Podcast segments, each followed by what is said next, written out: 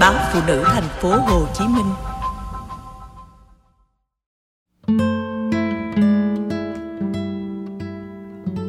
Đón con riêng của vợ về nhà. Bước ra khỏi phòng làm việc của ông bác sĩ nổi tiếng. Chân anh muốn khuỵu xuống. Bác sĩ vừa thông báo vợ anh bị u não. Tuy là khối u lành tính, Nhưng nó ở vị trí hiểm nếu làm phẫu thuật, có thể bệnh nhân sẽ bị liệt, nguy hiểm hơn, còn rơi vào trạng thái hôn mê kéo dài. Trước khi tiến hành phẫu thuật, bệnh nhân sẽ phải dùng thuốc một thời gian để kiểm soát khối u. Vì đây là ca phẫu thuật nguy hiểm, nên bác sĩ muốn gia đình giúp bệnh nhân chuẩn bị tâm lý thật tốt. Ông khuyên anh, nếu có thời gian, có thể đưa vợ đi du lịch, nghỉ dưỡng để chị có trạng thái sức khỏe và tinh thần tốt nhất, chuẩn bị sẵn sàng cho ca phẫu thuật. Anh ngồi ở hành lang bệnh viện rất lâu để trấn tĩnh. Anh nghĩ về chị. Người vợ đã tần tảo ở bên 10 năm trời. Chị đã hy sinh cho anh rất nhiều, nhưng anh nào đã làm được gì cho chị? Đang ngồi suy nghĩ vẩn vơ, thì điện thoại đổ chuông.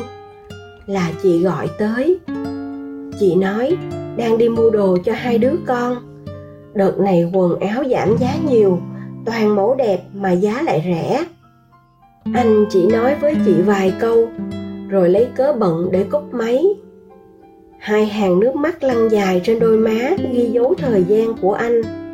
Nghe chị nhắc tới con, anh đau lòng quá. Anh với chị là bạn từ khi còn trẻ. Hồi đó anh chỉ quý mến chứ không có tình cảm với chị. Cuộc đời đưa họ đến những ngã rẽ khác nhau. Anh đi xuất khẩu lao động, rồi bôn ba ở xứ người hơn 10 năm trời. Bao cây đắng ngọt bùi đều nếm cả. Ở quê nhà, đường đời của chị cũng chẳng được xuôi chèo mát mái. Chị bị người ta lừa tình, có thai, rồi làm mẹ đơn thân. Ở xứ người, anh cũng lập gia đình cùng cảnh làm ăn xa quê. Nên anh và người ấy nhanh chóng cảm mến nhau. Rồi nên vợ, nên chồng. Thế nhưng, cưới nhau được vài năm, cô ta đã phản bội anh để qua lại với một người đàn ông ngoại quốc giàu có. Quá đau khổ, anh ôm con gái về nước. Sau nhiều thăng trầm của cuộc đời, anh chị gặp lại nhau trong một lần họp mặt bạn cũ. Cùng cảnh đơn thân nuôi con họ tìm thấy ở đối phương sự đồng cảm. Tình yêu nảy nở một cách rất tự nhiên. Vào một ngày nọ, chị báo đã có thai. Anh nhìn chị mỉm cười, nói sẽ làm đám cưới. Lần này, chị sẽ không phải một mình, vừa làm cha vừa làm mẹ nữa. Thế nhưng, chuyện rổ rá cạp lại, như anh chị đâu có đơn giản. Thằng bé mạnh, con trai của chị và linh cô con gái của anh không hợp nhau. Hai đứa trẻ cãi nhau suốt ngày. Ở chung được mấy hôm, cô mạnh không may để ngã bé linh, khiến con bé phải đi viện khâu năm mũi trên trán. Xót con, anh nói chị đưa thằng bé mạnh về ở với bà ngoại. Chị thương thằng bé, nhưng cũng thương đứa con trong bụng. Chị đã sinh một đứa con không có cha. Giờ đây chị không muốn lặp lại vết xe đổ lần nữa nuốt nước mắt. Chị mang thằng bé đến gửi bà ngoại. Đến nay cũng được chục năm rồi. Cuối tuần, thi thoảng chị về thăm mẹ già và con nhỏ, hoặc mang thằng bé qua nhà để chơi với em. Biết sự hy sinh của vợ, anh cố lo cho chị đầy đủ về kinh tế.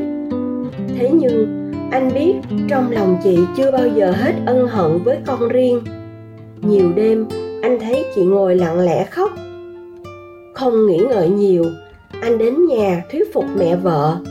Để bà nói thằng mạnh thu dọn quần áo đến sống cùng mẹ. Vừa nghe tin, thằng bé đứng ngay ra. Anh phải nhắc đi nhắc lại mấy lần. Cô cậu mới mừng vui chạy vào trong nhà thu xếp quần áo, sách vở.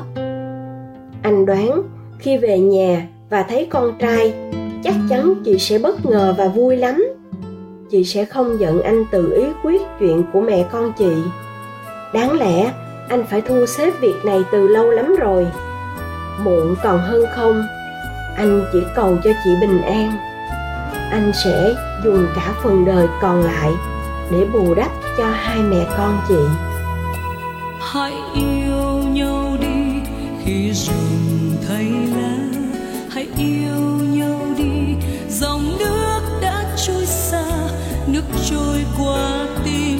dòng đầy trí nhớ. Ngày mãi mong chờ, ngày sẽ thiên thu. Hãy du nhau trên những lời gió mưa